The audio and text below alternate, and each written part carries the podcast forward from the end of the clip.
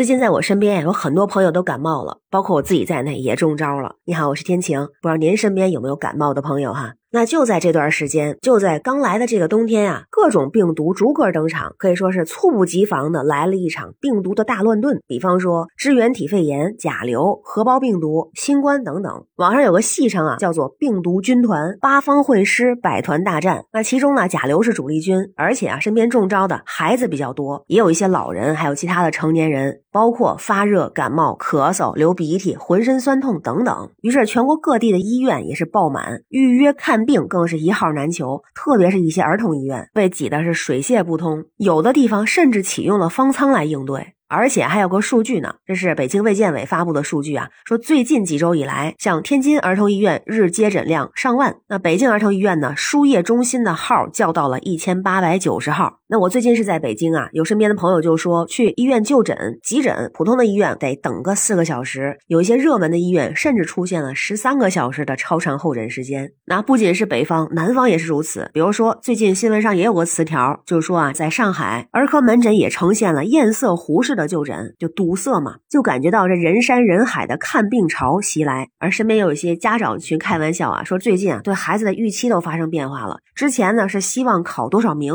现在变成了不发烧就行。那于是大家也感慨啊，说流感每年都会有，但好像今年怎么更严重呢？那是什么原因爆发了这一场所谓的病毒的大乱炖呢？有两种说法，一个说法呢是说不同寻常的气候造成的，比如今年冬天气候特征是前冷后冷中间暖，有个词儿叫寒包热，那一般人很难适应这样的气候，冬天应该凉不凉，阳气没有完全内敛的时候感受寒邪，于是病毒趁虚而入。那还有一个说法就比较特别，跟之前咱们的三年口罩期有关系，就是说因为之前三年戴口罩少聚集，大家病毒感染比较少，那现在呢？病毒大爆发，就相当于啊是在偿还过去的免疫债。还有一个医疗博主的比喻有点意思，说一个孩子如果从小就去太空旅行了，等他长大了返回地球，那每个感冒相关的病毒对他的杀伤力都可能不亚于新冠病毒。现在呢，相当于咱们也是进行了一场为期三年的类太空旅行，听起来像是有些玩笑，但是这个比喻啊，还真有不少人认同，而且也有其他的医疗的专家就认为这种免疫落差确实存在，特别是啊这波。呼吸道疾病的流行，孩子尤其的严重，也和这个有关。因为相对来说啊，成年人的情况会好一些，没有出现大规模的呼吸道病症，并不是因为没有感染，而是啊自愈性比较强，都能够自我恢复，去医院就诊的相对少一些。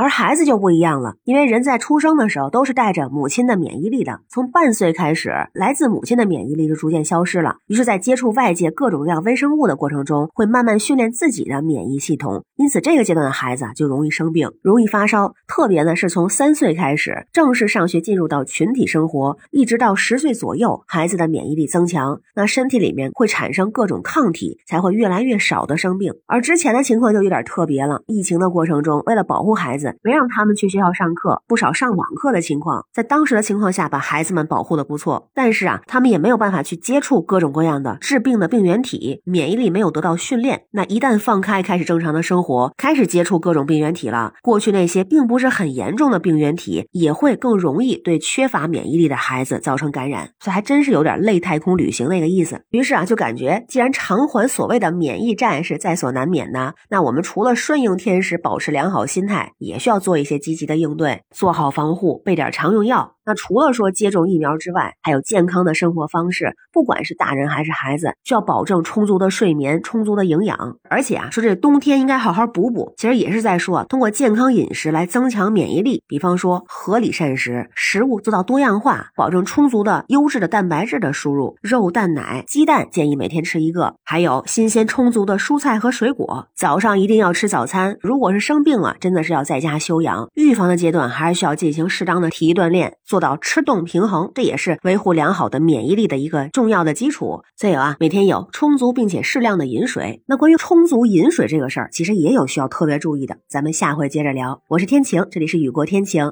欢迎关注主播天晴。感谢您的订阅、点赞、留言和分享，感谢您的月票支持。愿您和家人健康平安，每天好心情。拜拜。